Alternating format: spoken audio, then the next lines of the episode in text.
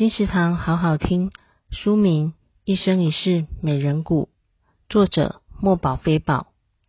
这是一个前世今生的故事。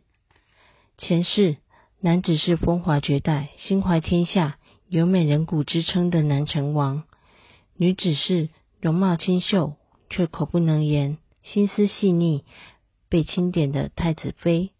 两人身份注定无缘，但至死未说出口的情是两情相悦，而现实两人却只能是师徒，悲剧收场。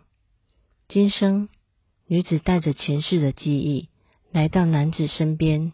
她说：“上辈子我认识你，这一世她只想要一个真正属于他们的故事，无论富贵，与君同归。”一生一世美人谷由尖端出版，二零一八年十月，金石堂陪您听书聊书。